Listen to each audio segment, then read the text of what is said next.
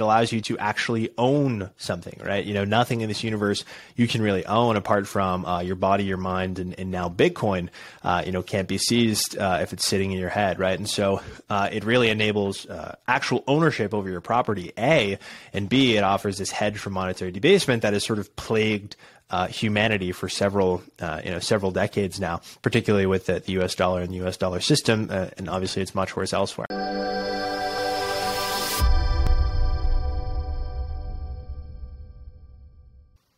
Hey, everybody, welcome back to the Blockware Intelligence Podcast. This week I have on back again Joe Consorti. Joe, welcome. Thank you for having me back on, Joe. We might break the space time continuum with two Joes uh, on the same show, but we'll give it a shot.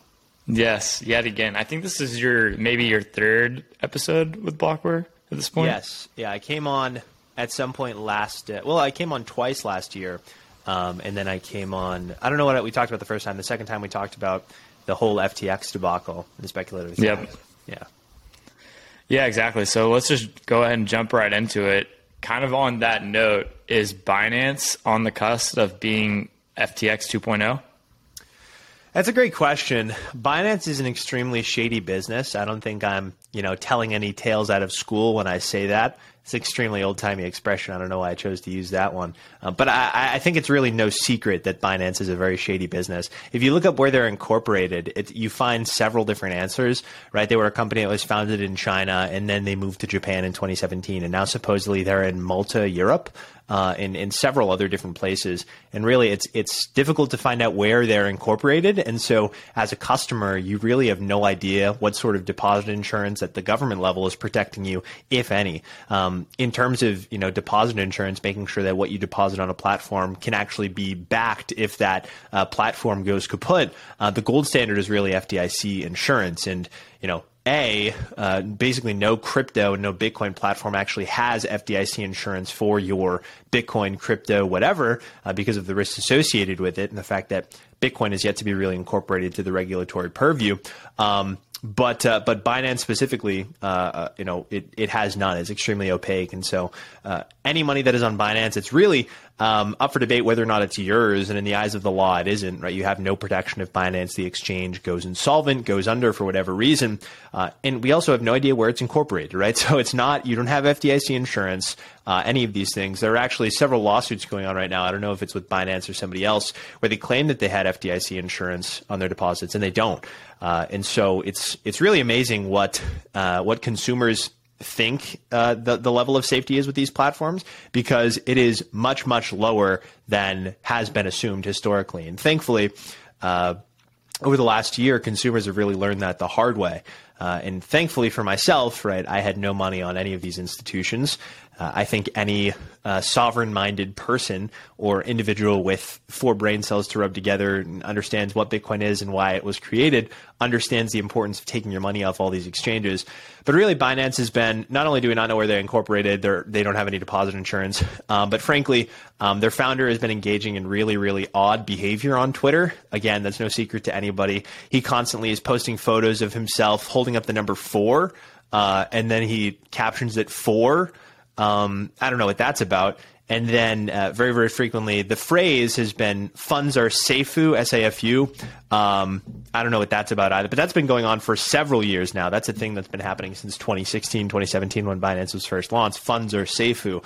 And they really sort of project strength outwardly. They tweet very frequently, funds are SAFU. They have something called a SAFU uh, vault or a SAFU account that is essentially this emergency fund that they're you know they're filling up with uh, reserves. Um, I don't know, you know, past uh, some some mark. I believe it's in the eight figure uh, uh eight figure territory now, but uh, or or actually uh, nine or ten figures now. But even still, why why would a company like Binance and Binance actually claims it doesn't have any uh, it doesn't have any liabilities, which is an extremely silly thing to say publicly, and they've said it repeatedly publicly. So there's in a but Binance is basically projecting that it has no loans outstanding. It's never lent any money to any counterparty. Then why on earth would you need an emergency fund, right? Why would you need to be creating uh, an emergency backup fund uh, to ensure that customers can easily take uh, redeem their deposits unless their deposits weren't with you. So that was the question. And as it turns out, Uh, it's because Binance was rehypothecating uh, customer collateral. Right when uh, a user deposits money with Binance, um, you know Binance has their uh, money, and the assumption is that Binance is holding that one to one. Uh, but that wasn't the case. As it turns out, Binance was lending out one of its own stablecoins that it created, BUSD um, and essentially was lending several billion of it out. I, I believe the figure was 1.85 billion to various counterparties uh, over the course of last year. Uh, and I'll, I'll, send you this chart uh, when you're editing so we can splice this in. But uh, in the month of May, in late May, Binance basically emptied all of its uh, BUSD token, which is the token that it created. Um, uh, when there were still 1.85 billion dollars worth of customer deposits on the platform, that 1.8 billion of BUSD was off the platform and it was lent to other counterparties and then slowly reaccumulated over the course of the next several months and replenished by August. But the question remains, you know, for, for a period of time, Binance was lending out money, despite it saying on several occasions that it has no loans, never takes on any leverage, funds are safe. And so you have an exchange, you don't know where it's incorporated, there's no deposit insurance, it's clearly engaging in this solicitous behavior. Uh, and there's there's really no way of trusting this institution on any level, right? They're tweeting out very frequently, trying to project strength. They're saying they have no leverage, and clearly we've discovered that this isn't the case. So just as every other exchange throughout 2022 that collapsed was very very sketchy and showing sort of signs that it may not be the most healthy exchange in the universe, that's exactly what's happening with Binance now. Now we don't know the scale of these operations. This could have been a one time thing. I highly doubt it. Uh, this could be occurring with a slew of other Binance tokens. We really have no idea. But at the end of the day, you always want to have a very healthy level of skepticism. And this behavior, you can assume they've been doing for quite some time and in other areas. I believe that's a safe assumption to make. And if that assumption is, uh, you know, turns out to be true, you probably don't want to have any money whatsoever on the Binance platform. Yeah, I mean, I, I think Binance, FTX, and others is kind of showing like a testament to how new this industry really is. Like people thought FTX was like a very reputable brand. You know, it had a lot of big names backing it. It was a large, relatively large company. Like they grew really fast and had a lot of Bitcoin or a lot of crypto at least. And then obviously completely imploded. And it's like just because these platforms or companies have, you know, many many clients or many many customers and like it's a global brand i mean it's not it's it shouldn't be too surprising i guess or you should still be extremely cautious that hey, hey like this is a startup. It's just a really big startup and like when you grow that fast without like much regula- regulatory like overview and oversight I mean, things could go really bad. In virtually no no regulatory oversight at all. Yeah, you know, there, there there is none, and also people, you know, there's this illusion of safety that comes with the size. If you know FTX has, uh, oh, we just reached 50 million clients, 100 million clients, 200 million global clients, jump on board. There's this illusion of safety because we historically associate financial institutions with domestic banks in the United States that have deposit insurance. If everybody runs to the bank and tries to get their money out, rest assured you'll be able to withdraw all of it. But that's not the case for these big uh, crypto institutions, but they've been sort of leveraging that that human belief, that psychological uh, belief that we tend to fall into that, oh, a lot of people are doing it, therefore it's safe, when it you know couldn't be further from the truth. Yeah, kind of going off, off that idea of, okay, custodians and, and self custody, do you think more and more people will learn to self custody, especially if something goes wrong with Binance? And then also, do you think custodians will become more responsible and maybe more transparent? I certainly hope so. I think the logical outcome of any event where you have a custodian that goes belly up is many people uh, on the sidelines, they learn that, wow, self custody is important if I have any money on any of these exchanges, right? Even if it's a Bitcoin only exchange, which ostensibly is much more uh, safe, much more robust, um, then you know, the people on the sidelines learn, I better get my money off of my exchange. And so you'd hope that that's the natural thing people learn uh, if you observe on-chain data, that that pretty much clearly is is an outcome that is occurring when people witness these things. Uh, you know, volumes of Bitcoin tend to tend to move very very quickly off these exchanges. Binance included. Um, and for some of the shakier players that threatens their solvency, I'll quote my friend Dylan LeClaire, our mutual friend Dylan LeClaire, when he says um, that if an exchange is solvent, it'll be able to meet all withdrawals. And so when it comes to solvency, there's no such thing as FUD, right? Allow all of the withdrawals to commence, literally drain all of the reserves down to zero. And if the exchange is still solvent, that shows that they're a robust uh, exchange. But at this point in time, you really don't know who's lying and who's being truthful. So the natural outcome of this, as you can observe on chain, these Bitcoin are flowing away from known exchange wallets uh, and, and away, presumably, into personal cold storage. Uh, and unfortunately, as I, I, was talking about people on the sidelines, but unfortunately, some people learn the hard way. Uh, some people have money on these platforms and it just disappears overnight, completely, uh, completely gone.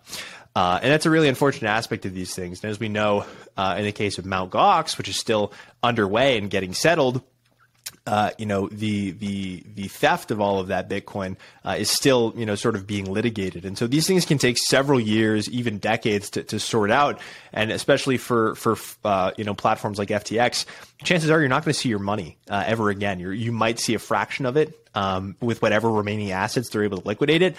But really, self custody is extremely important, and, and thankfully, there are more and more intuitive, user friendly self custody solutions uh, that are coming to market. I know uh, Foundation uh, Devices is a sponsor of your show, and we're good friends of them as well. Um, so devices like the Passport, uh, easily the most user-friendly wallet that is on the market, right? If you know how to, there you go, right there. If you know how to operate a cell phone, um, then you know how to operate a passport. And so, really, user-friendly devices such as what uh, Foundation has created with the passport. Um, use code Blockware for ten dollars off, I believe uh, is uh, you know it's pretty remarkable, and it's it's the the main hurdle that comes with self custody is just normal everyday people getting to use it. Because when you hear you know cold storage, when you hear these terms, some people get you know no pun intended, but they get cold feet, right? Uh, they they hear all of it. They don't they don't want to have anything to do with cold storage. All of that it just seems super confusing. But if you have uh, a mobile wallet uh, that's better than being on an exchange. Uh, you know, obviously it's a hot wallet, so you're still susceptible to theft of that should somebody be able to unlock your phone and transfer those funds. But it's a step in the right direction. And as more user friendly alternatives are coming to market, um, then the more and more self custody will become a thing, and the less these exchanges will be able to scam consumers by rehypothecating their money. Because the I, I believe that through time, obviously people will continue keeping their Bitcoin on exchanges.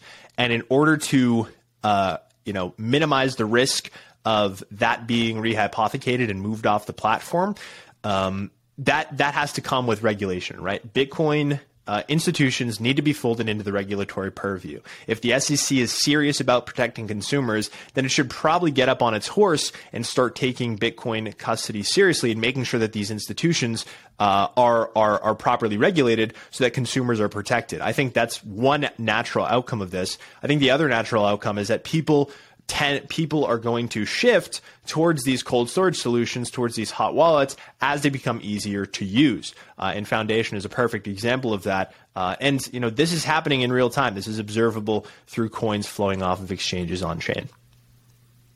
Yeah, absolutely. Shout out to Foundation. Uh, you can definitely click our link uh, below in the video or in the pinned comments. That was um, one hell sure. of a plug, huh? that was great. Yeah.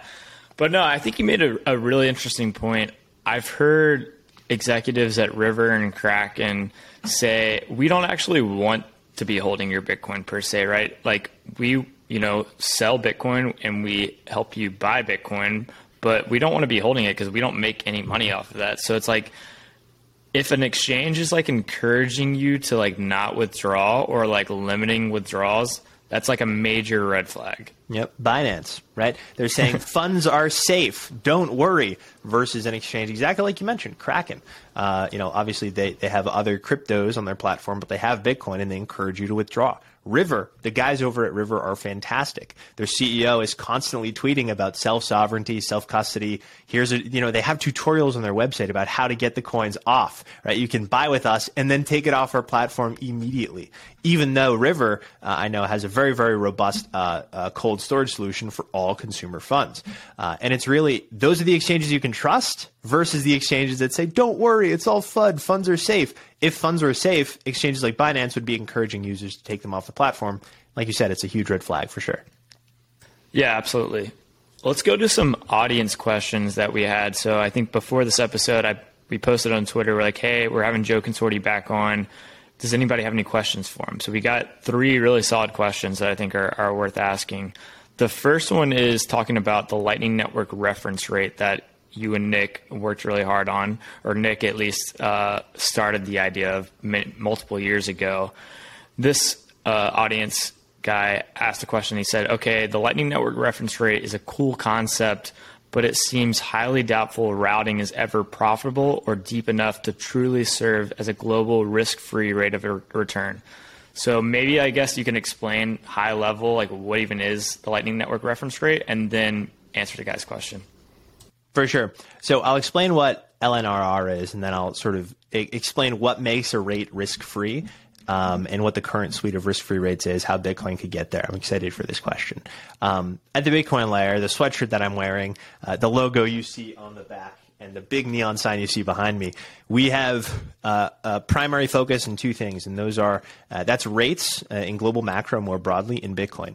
And so we try to integrate those two together as much as possible. And one of the first pieces that uh, my colleague Nik Bhatia wrote about Bitcoin was uh, about this thing called the Lightning Network reference rate. The idea is because individuals can use the Lightning Network to deploy capital and then earn a rate of return by routing transactions, then you could derive an interest rate from that, right? If there were a, uh, a consensus method of calculating an interest rate based off of fee metrics observable to everyone uh, on the Lightning Network, um, that were self-submitted by Lightning nodes, then you could ostensibly create uh, an interest rate that was derived from Bitcoin, a Bitcoin-derived interest rate. Uh, and it was a, an extremely interesting concept back then, and uh, it's still just as interesting now. Uh, several people are developing methods of actually calculating this and displaying it on their websites. And we're in talks with several of those uh, people right now to actually construct a Lightning Network derived yield curve, which is a concept that Nik spoke about, and I uh, wrote a another piece on uh, uh, within, I believe we called the piece "Time Value of Lightning Network" or the Time Value of Lightning Network, in which I I sort of discussed that if a yield curve, you know, with a reference rate that is derived using Lightning Network data, uh, uh a rate of return that can be earned by efficiently allocating Bitcoin, uh, then off the back of that, you could construct a yield curve, which is essentially the rate of return you could earn by deploying your Bitcoin on the Lightning Network for certain periods of time, right? If you deploy it for 10 days, you can expect to earn this amount. Um, if you if you deploy it for a year, you can expect to earn this amount. And the longer you deploy it for, you have this positively upward sloping curve. Now, what does a yield curve do?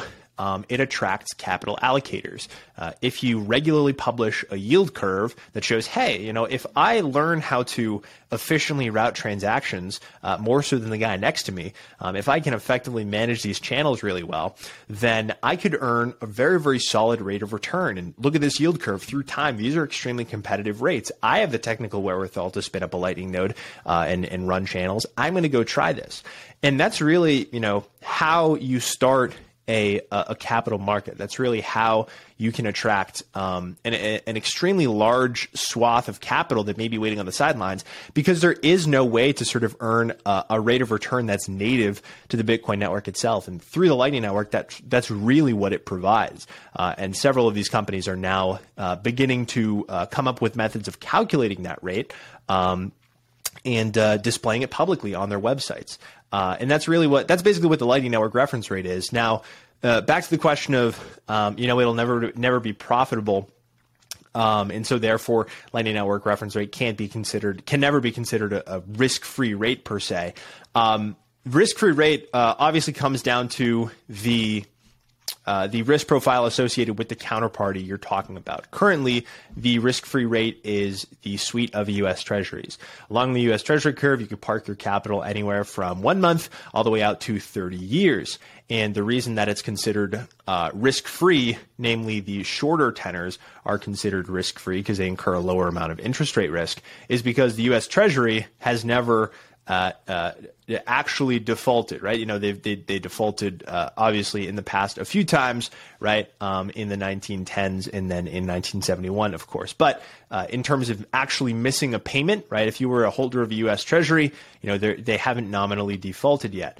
And so that's essentially why it's considered the risk-free rate. You know, it's the most deep, it's, it's the deepest and most liquid market for uh, fixed income securities in the world, and because of that, because of that constant inflow of capital and demand for these uh, these instruments, then you know the the counterparty associated with it as well. Um, you know, chances are they're not going to default, and so that's why the U.S. Treasury curve is considered risk-free. Now, what does Bitcoin need in order to sort of achieve that uh, uh moniker of risk-free rate?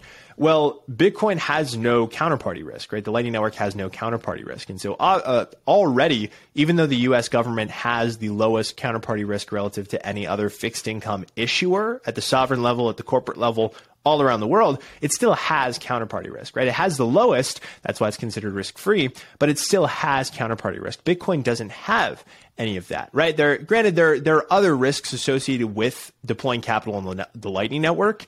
Um, you know, uh, early channel closure, inactive peer risks. Uh, there are a different suite of risks, but there is no counterparty risk. And and granted, you could sort of interpret that as okay, the Lightning Network is more risk free. Uh, than the, the suite of U.S. Treasuries. But then the question becomes, okay, if that's the case, you know, why on earth would I go to the Lightning Network when it's still so illiquid, relatively speaking? Uh, if you go, I, I, have the capacity of the Lightning Network in front of me.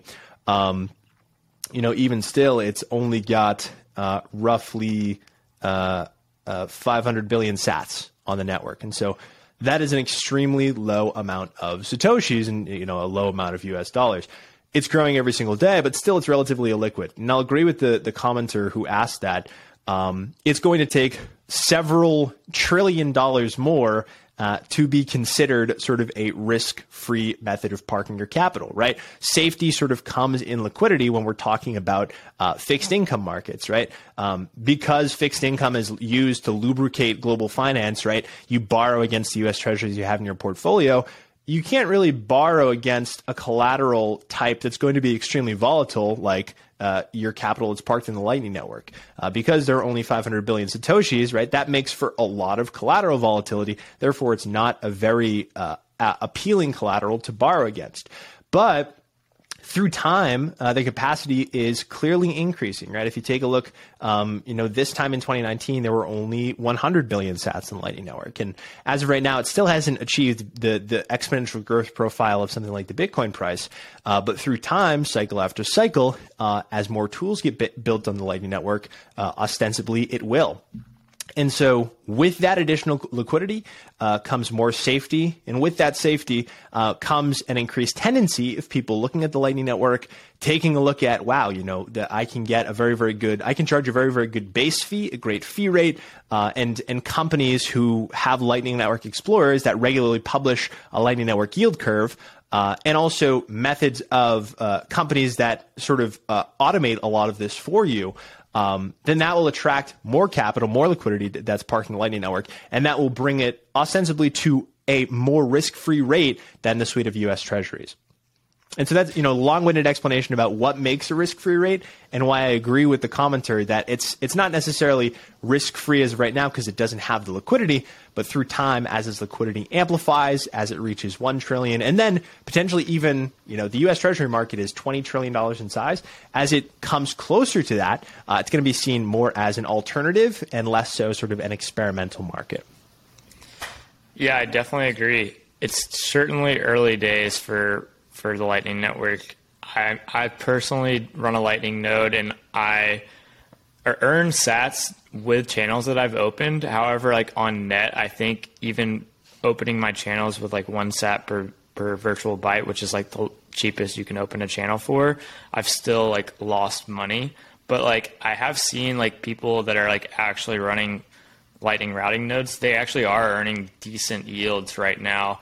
Obviously, it takes a lot of time to do that, and the network is still like very small, and, and there's not that many transactions on it yet. But I think it's definitely already working right now, and like some people are actually earning a decent yield. It's just hard. Like I've spent a decent amount of time on it, and I don't know how to like set up channels in the exact right way where I know that there's going to be traffic through those channels that I can route and charge like a pretty high fee for. Exactly, so. and similar to sort of the early days of Bitcoin, it just comes down to who can do this the most efficiently.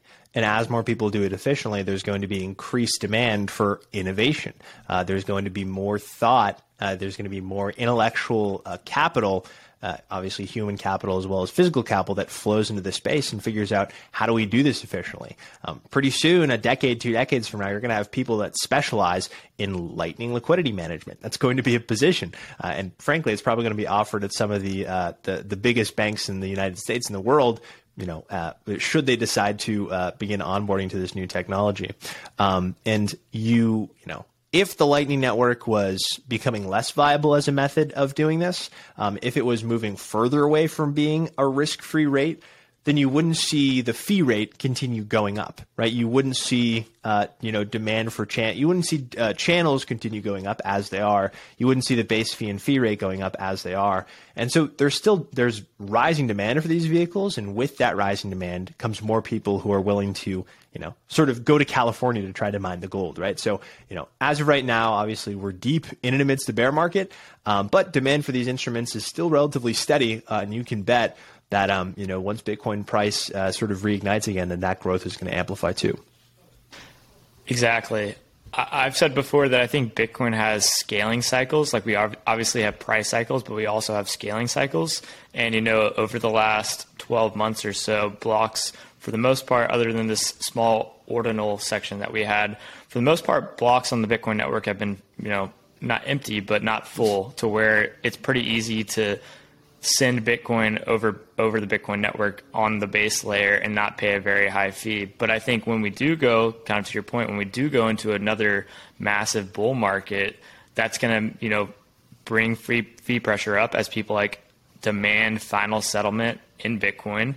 And when fee pressure rises, people are going to be incentivized to use other scaling solutions like the Lightning Network. And then when all of a sudden you have you have you know 10x or 100x more transaction volume on Lightning, that's when routing is probably going to get even more profitable. 100%. And, and because you mentioned uh, the mempool, uh, uh, what way do you observe mempool.space? Do you observe it new blocks coming in from the left or new blocks being appended on the right?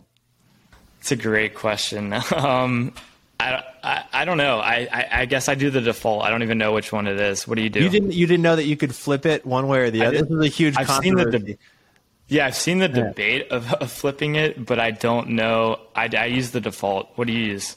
Ah, I use the American way of doing it. New blocks are the default is new blocks get appended on the left, but uh, uh, Gigi made the argument that you know uh, we Americans right we read left to right, time moves from left to right. Um, you know all you know all, all, of those different arguments that that Gigi somehow has the ability to make. Um, and he, he got the developers of mempool.space the ability to, to actually switch it around. And so I see new blocks coming in on the right, like a true American should, Joe.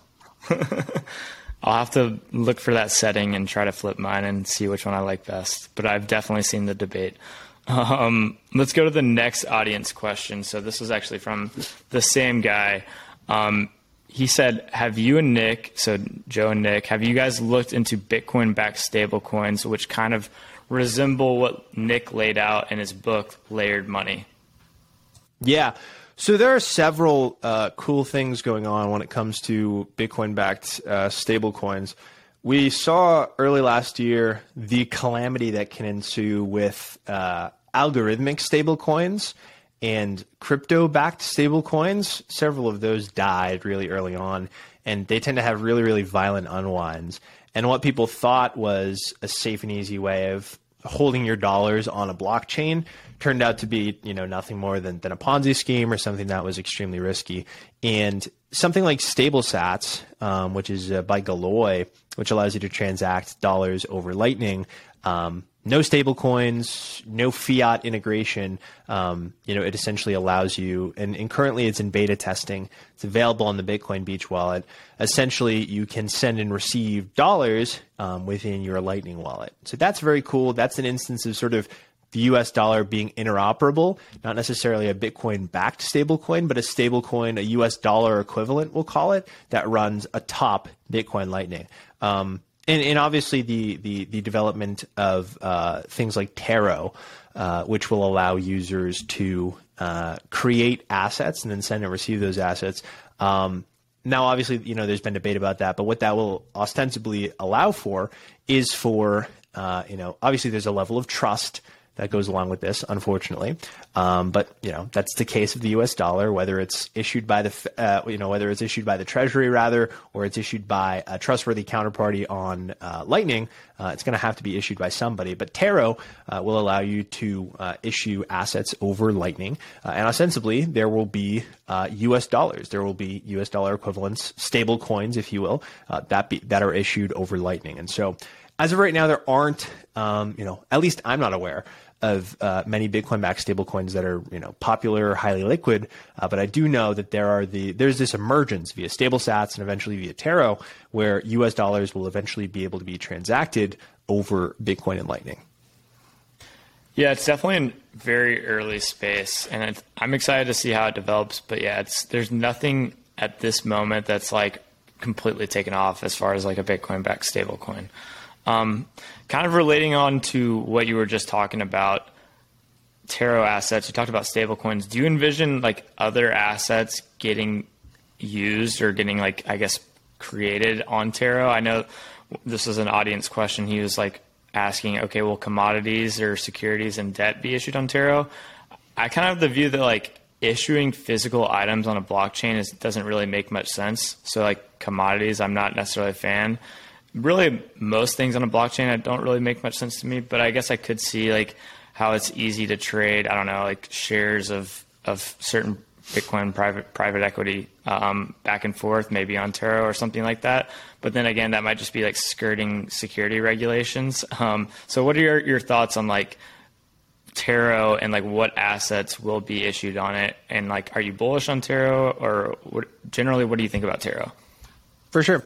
As of right now, you know, I'm bullish on Taro purely because it's going to drive up uh, demand for, uh, you know, uh, efficient Lightning Network uh, capital allocation, um, efficient channel management, and that's ultimately what I'm I'm super bullish on. Right, anything that anything that gets created, whether it's on Bitcoin, uh, adjacent to Bitcoin, or on or adjacent to Lightning, ultimately I feel that you know, so long as it's not uh, disruptive of the actual use of, of those two things, I say uh, the more the merrier, right? Because um, if these ideas are being created um, and it's not changing, it's not harming the way that Bitcoin's consensus mechanism, it's not harming um, the way that Bitcoin or, or Lightning functions, um, then I say the more the merrier, right? Because it ultimately drives up block space demand. It drives up demand for efficiently allocated channels. It drives up, you know, driving up capacity on the Lightning Network. That just means that it gets even cheaper to transact Bitcoin. So, you know, the idea of, you know, use cases of crypto, that's obviously why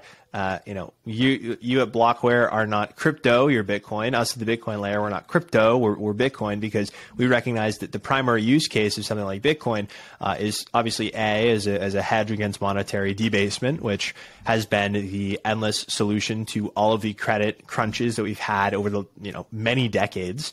Um, and B, uh, it allows you to actually own something, right? You know, nothing in this universe you can really own apart from uh, your body, your mind, and, and now Bitcoin uh, you know, can't be seized uh, if it's sitting in your head, right? And so uh, it really enables uh, actual ownership over your property, A, and B, it offers this hedge for monetary debasement that has sort of plagued uh, humanity for several, uh, you know, several decades now, particularly with the, the, U.S. dollar and the U.S. dollar system, and obviously it's much worse elsewhere. We recognize that's the use case of a currency as it pertains to a blockchain. That's what a blockchain is for. That is is a blockchain's use case. You know, there are no other use cases for it. Um, you know, it's it's uh, it's nonsense to say, oh well, it can solve. I've I've heard so many in the past, and you've heard so many in the past. It can solve the healthcare system. It can solve. You know, it's for trading cards. It's for this. It's for that. Um, but ultimately, it's really just uh, that's nonsense, right? Saying that the blockchain is for anything else other than uh, verifiably, uh, you know, verifiable ownership over digital money um, is is nonsense. It's foolish, and it's basically just been a way over the last uh, several years now of companies when they have no idea or they're a lackluster version of a normal company to raise money uh, and raise capital. Uh, you know, they use block three, uh, they use blockchain, they use the word web three, and really it's just a sort of a buzzword that means nothing. Um, you know, that's essentially what I view the other use cases when it comes to crypto as being. But with Bitcoin, it's very, very unique because uh, any other use case that gets created uh, still has to follow Bitcoin's consensus mechanism. And so, in the case of something like uh, Taproot, uh, uh, uh, the Taproot wizards, and all of the ordinal inscriptions that have come out, that is basically all it is. It's not disrupting the Bitcoin protocol itself. All it is is sort of a social cons- a social viewing layer, if you will, uh, of sort of ordering satoshis, ascribing a value to uh, uh, uh, ascribing a, a, an integer to these satoshis in order to view them a certain way, and that's all it is, right? It's basically you know someone creating a magnifying glass and looking at something a certain way. It's not actually disrupting the Bitcoin protocol itself or the way that it functions. And I think that Taro assets um, will largely occur in the same way, right? You don't have to touch them if you don't want to. You don't have to send or receive them if you don't want to. if you're a Lightning Network operator, all it's going to do is give you more revenue because you can route them and you don't you're not touching anything. It's just being routed via satoshis. Um, that's a beautiful thing, and so it drives up demand for for uses on the Lightning Network, just like these ordinal inscriptions drive drive up demand for block space. And so, really, you know, I may not agree with the assets that get issued on Taro. Um, you know, if uh, NFTs begin getting issued issued on Taro, or you know, if bonds begin getting issued on Taro for for certain uh, for certain companies, um, if uh, you know um, people are allowed to buy shares in certain Bitcoin companies uh, on Taro. I don't. Uh, I may not necessarily agree with with any of those use cases. I'm not saying I do or I don't. But at the end of the day, it's driving up demand uh, for use of the Lightning Network. And so, frankly, I say uh, the more the merrier. Foundation is one of my favorite Bitcoin companies. Their product Passport is one of the best Bitcoin hardware wallets on the market. It is air gapped and highly secure. I strongly encourage you to go to foundationdevices.com and use the code BLOCKWARE and get $10 off your passport. It's a great way to easily and securely store the private keys to your Bitcoin. Yeah, I think that's a very fair perspective for sure. Let's kind of dive into um, Operation Choke Point. Can you kind of explain what that is to the audience that hasn't heard about it? And is it a problem for Bitcoin and Bitcoin companies or even crypto companies too?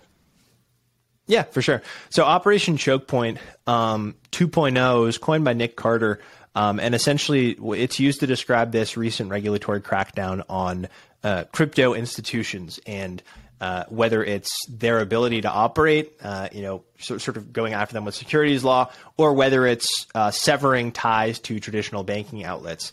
Um, essentially, the, the, the, the name of the game is to basically make it extremely difficult for Bitcoin and crypto companies to operate um, and sever their ties to banking partners so that there are no U.S. dollar on ramps and they really have no ability to operate because of that. Right? They can't accept user deposits. Um, you know, because of that, it makes it extremely hard if you don't have a banking partner that allows you to uh, uh, be interoperable with U.S. dollars.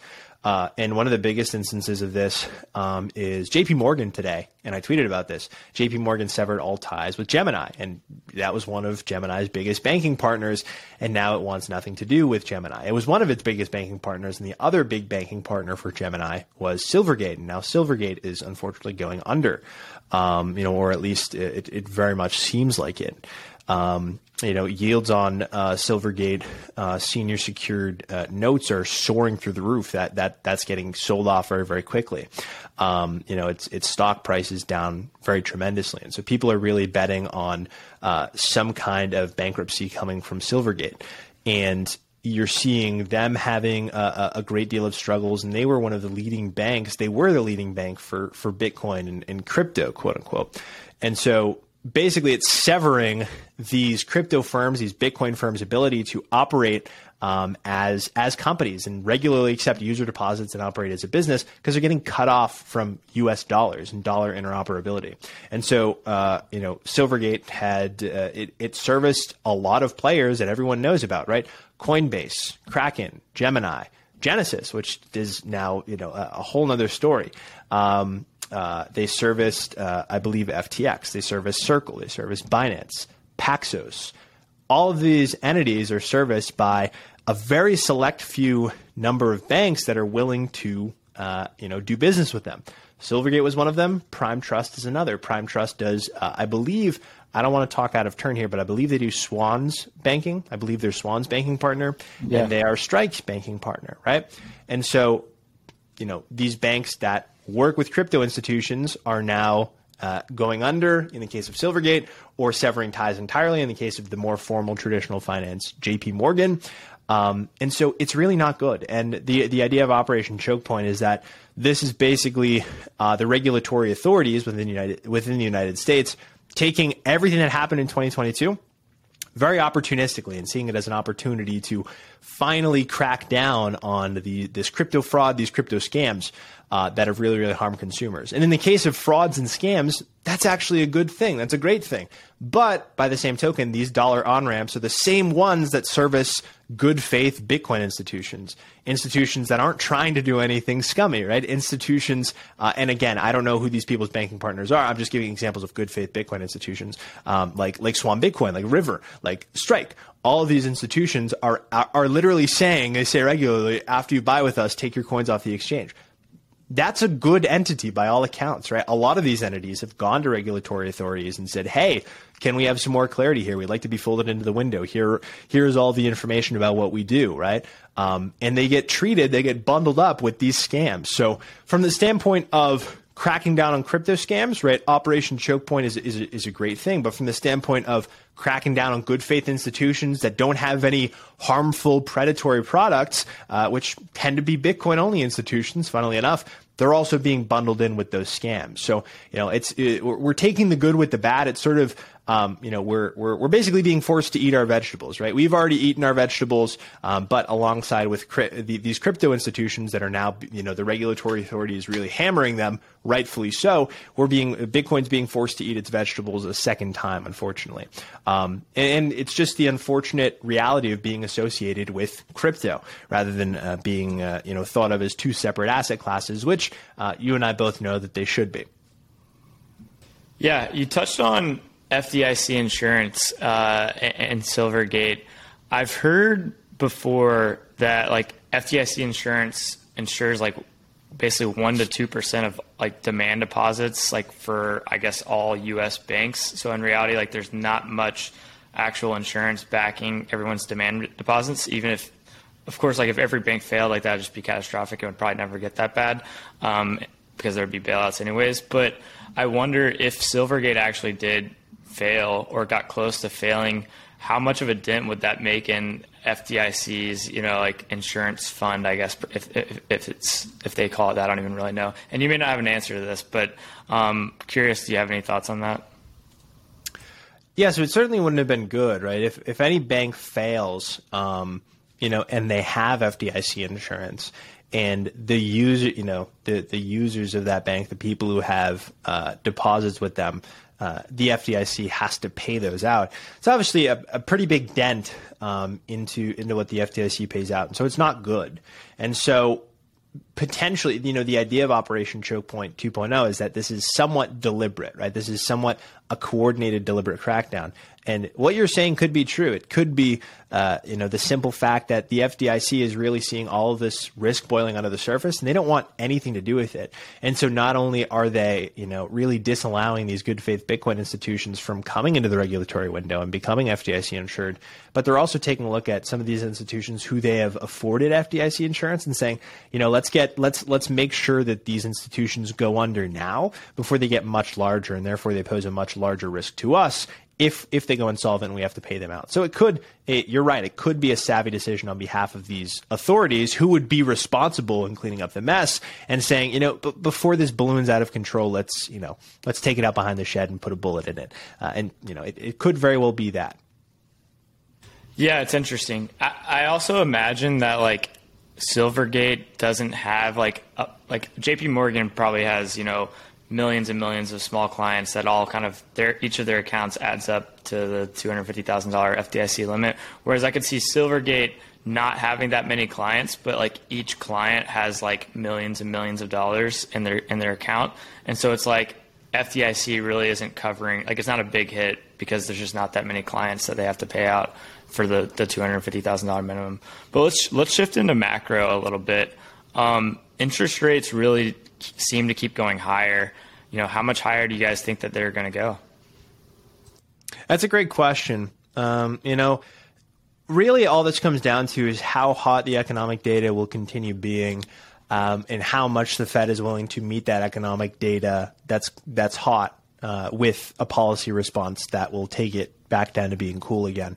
And we know the answer to the second question. The answer is that the Fed is going to every single hot economic data print that they find, uh, they're going to meet it with you know more hawkish rhetoric and tighter policy, and we've seen that at basically every turn. Uh, you know this this week was no exception. Yesterday and today, it's basically been the Jerome Powell show. If you turn on your television, if you turn on Bloomberg TV, it's literally no market commentary whatsoever. It's just Congress grilling Jerome Powell, and we know that this cycle in particular everything that Jerome Powell says, everything, every economic data print has been held under a microscope. M- markets are basically operating, um, they're operating on a dime at this point. You know, everything that the Fed says, every new economic data print, they're moving one way or the other. It's a highly volatile environment. And so in this environment, um, you know, uh, U.S. Treasury rates, um, you know, again, as I mentioned earlier, the deepest, most liquid market in the world, they provide a whole lot of signal for where they believe inflation and growth expectations are headed, as well as where they believe uh, policy rate expectations are headed. Uh, a lot of people don't know this, um, and I think Will Will did a good uh, uh, uh or uh, reflexivity research. Um, it could have been Fei I'm not sure, but they did uh, a tweet thread, I believe, about how, and, and we've been saying this for, for ages uh, over at TBL, and thankfully I had the, the mentorship from Nik to teach me this a while back. But Fed, you know, the Fed doesn't doesn't move interest rates up or down, right? When when you hear the Fed set interest rates 50 basis points higher, um, it doesn't mean that the the Fed cranked up you know U.S. Treasury rates. The Fed doesn't control U.S. Treasury rates, uh, nor does it control the majority of other money market rates. What the Fed does is it uses Fed funds as a communication channel for where it would like uh, front end rates to be, and the way that it manages front end rates is through its overnight reverse repo facility and through interest on reserve balances. Um, those are two rates that it sets as basically a floor and a ceiling for uh, short term interest rates and it uses Fed funds as sort of this communication channel for where it would like those to be. Um, and so basically what's happened is uh, the the, U- the rate uh, the suite of U.S. Treasury rates, uh, which is set by the free market, they essentially move independently of the Fed. Sometimes they agree with where the Fed thinks rates should be, and sometimes they disagree. And uh, heading into the year, they were largely in disagreement with the Fed, and they were saying that look, uh, we think growth and inflation is coming down. Uh, we think that you should probably pause soon, right? We we see the terminal rate, i.e., the highest rate that the Fed achieves this cycle. That's relatively close. I think it would behoove you to pause soon. That's what the rates market was saying because rates were falling. Uh, they were catching a bid basically all across the curve. People were comfortable parking their money uh, for four and a half percent and chilling. And now uh, throughout January and into February and now into March, time is really flying. Uh, we've seen hot economic data print after hot economic data print. And so the rates market has said, uh oh, looks like growth and inflation expectations, you know, uh, we, we should edge those up a little bit. It looks like growth is a little bit more robust and inflation is a little bit stickier.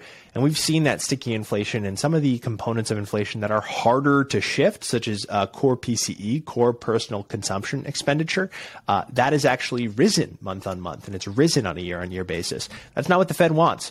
Um, you know, the components of that, that influence inflation the most are what people are spending. And if personal consumption expenditures are rising, then the Fed sees that as no bueno. And the rates market agrees. And so the longer end of the curve, let's say the 10 year, um, that yield is correspondent with growth and inflation expectations.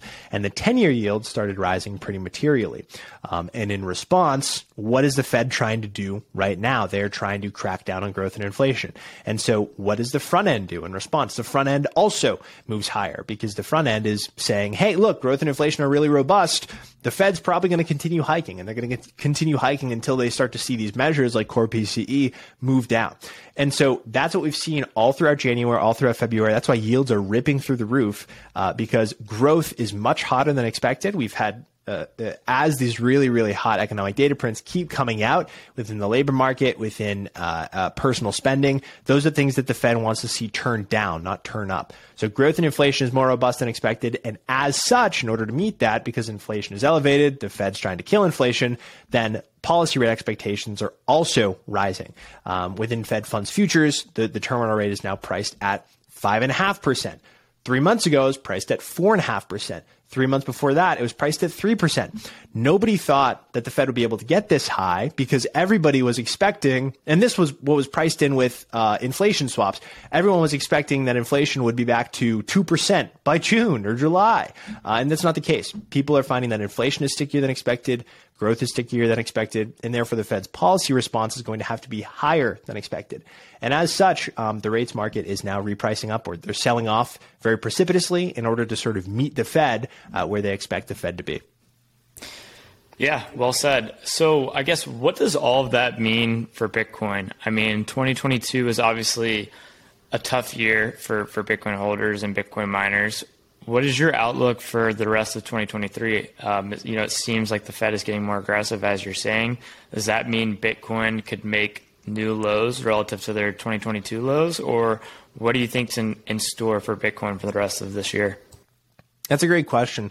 So it all revolves around liquidity at the end of the day. And although rates continue rising precipitously, right, the cost of capital is rising, and that's going to transmit to companies, and that's going to transmit to individuals and the rate at which they can borrow. And so the economy is eventually going to slow down, right? Eventually, these five, five and a half, six percent rates are going to have to matter.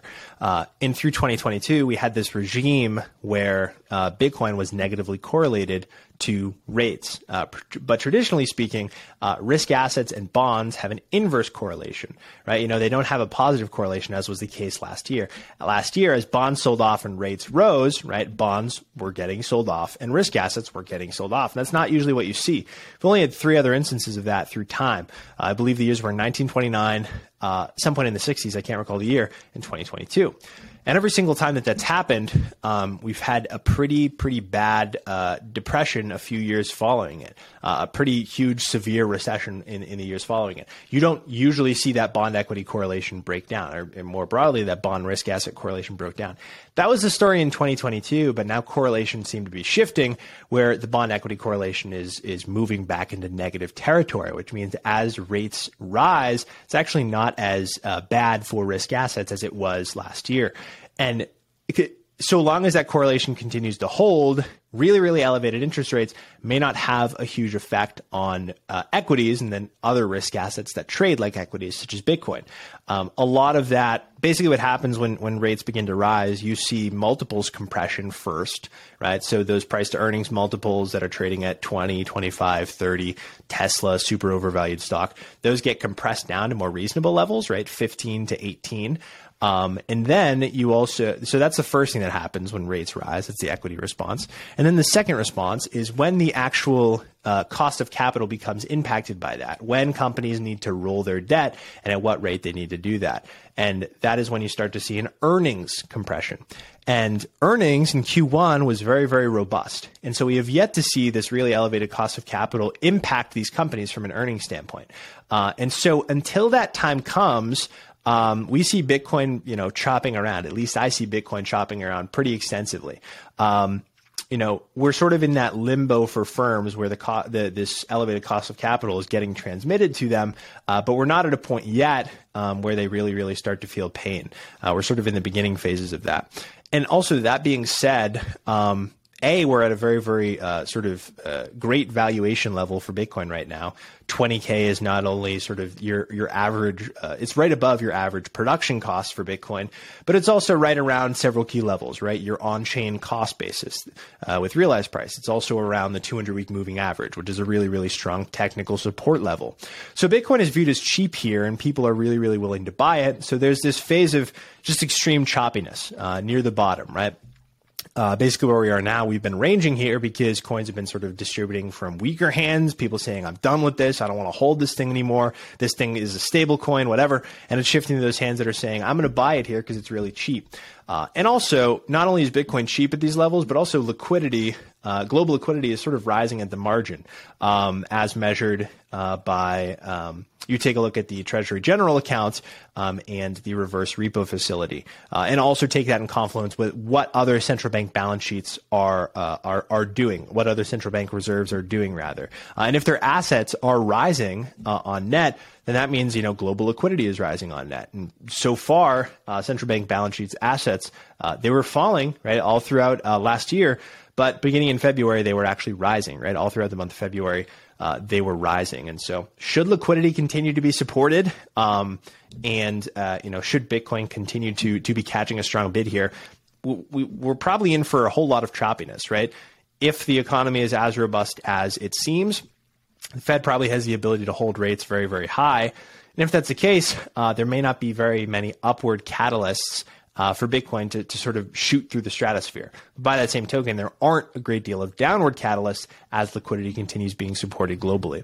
Uh, so that's really where Bitcoin stands, right? It stands in limbo right now. And of course, things can change on a dime, right? If global liquidity conditions begin deteriorating, Bitcoin will, you know, in all likelihood follow, follow them down. Uh, if for whatever reason there's a credit event in the real economy, um, and, uh, you know, the Fed chooses to ease, which the Fed easing at this point is, you know, a bygone memory. That was the narrative all throughout 2022 and uh, it seems to not be the case whatsoever. Um, they've been te- their conviction has been tested several times, and they're going to hold policy tight. Um, but you know, if they end up not doing that, then that would obviously be a boon for Bitcoin. But uh, outlook for Bitcoin um, is uh, you know just a whole lot of choppiness right throughout throughout 2023. Yeah, I think I'm mainly in the same boat there. Do you guys ever look at M2 uh, as like a gauge for liquidity? I, I looked at it the other day and I saw like M2 year over year growth was like negative. So I guess the money supply or the broad money supply was actually shrinking and it wasn't at this low of a level since the Great Depression. Is that just like coincidence or, or is that something to be concerned about?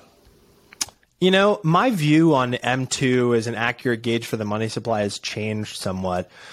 The reason being, um, you know, for a while, like obviously any gauge of the money supply is just going to be incorrect. There's, you know, there's no way to measure these things accurately uh, and take signal from them. Um, but Real M2 quick, is sort of seen as, yeah. Except for Bitcoin, right? With Bitcoin full node, we know exactly how many bit, how much Bitcoin there is and how much there ever will be. Sorry, yes, exactly. Asterisk. Explain there's, the difference. N- there's never any way to know how many U.S. dollars or any other fiat are in existence because you have to trust. But with Bitcoin, you can verify, right? Run your own full node. You can verify the amount of Bitcoin in existence. And that's a beautiful thing, right? There's no accurate measure of fiat money. If you run a Bitcoin full node, you know exactly how many Bitcoin will be issued and how many Bitcoin will be issued uh, for the rest of time. That's a beautiful thing. That's why we do what we do. That's why I have this big neon sign behind me. Um, but uh, yeah, so so my view on M2 has changed when it comes to measuring dollar liquidity and that's because uh, Brent Johnson tweeted uh, a few weeks ago, and he tweeted this uh, after I had my discussion on my show with Michael Howell, who's sort of the world's foremost expert on global liquidity. Uh, and, and, Michael Howell took the position that it really central bank balance sheets, central bank assets mattered far more as a gauge for liquidity than something like M2 or any of these money stock supply uh, money stock measures. And what Brent Johnson also said was that M2 is really just a function of the demand for M0, which is, you know, base money.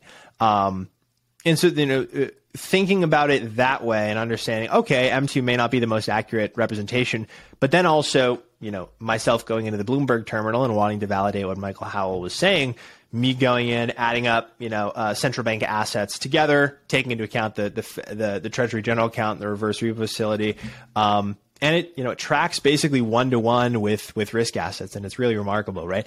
As uh, you know this uh, better proxy for global liquidity is rising rather than these measures for uh, M2 that we have, uh, risk assets rise in price. And I use the S&P 500 uh, sort of as my very liquid example of that, uh, and vice versa. And M2 does work, right? Um, as a measure, I've used, I've made this chart several times in the past, but you know, global M2, as that rises, Bitcoin rises. As that falls, Bitcoin falls.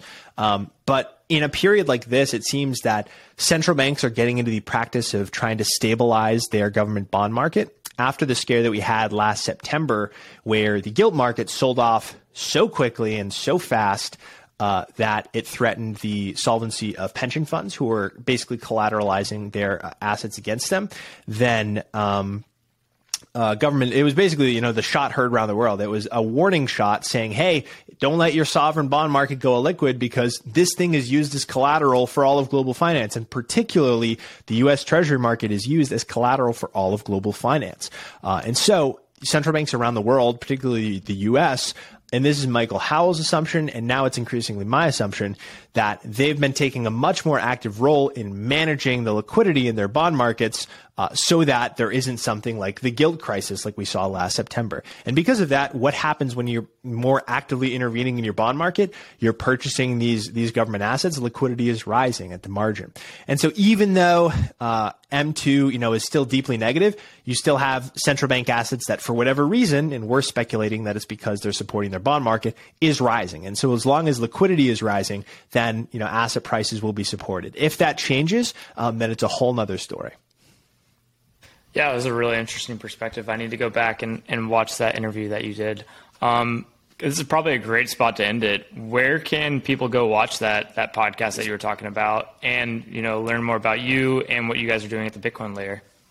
Absolutely. So you can just search the Bitcoin layer on YouTube, uh, right in the search bar above this video right now, or you could uh, go to thebitcoinlayer.com where you'll be able to subscribe to our YouTube channel as well as our newsletter. Uh, every single week, we put out three pieces of content covering Bitcoin through a global macro lens.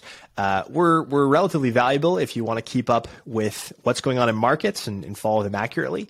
Uh, so you can go to thebitcoinlayer.com, uh, subscribe to our Substack, uh, but also subscribe to our YouTube channel where you can catch all those interesting interviews that I just discussed, and uh, also find myself on Twitter at Joe Consorti for more regular markets commentary. Awesome. Yeah, everyone go check that out. I pretty much read every single uh, newsletter you guys put out. I think it's one of the best in the space for macro and Bitcoin. So great job there. But yeah, everyone go check that out. Um, Joe, thanks again for coming on. This was a great episode. I'm sure everyone's going to love it. Likewise. Thanks, Joe. Appreciate it, man.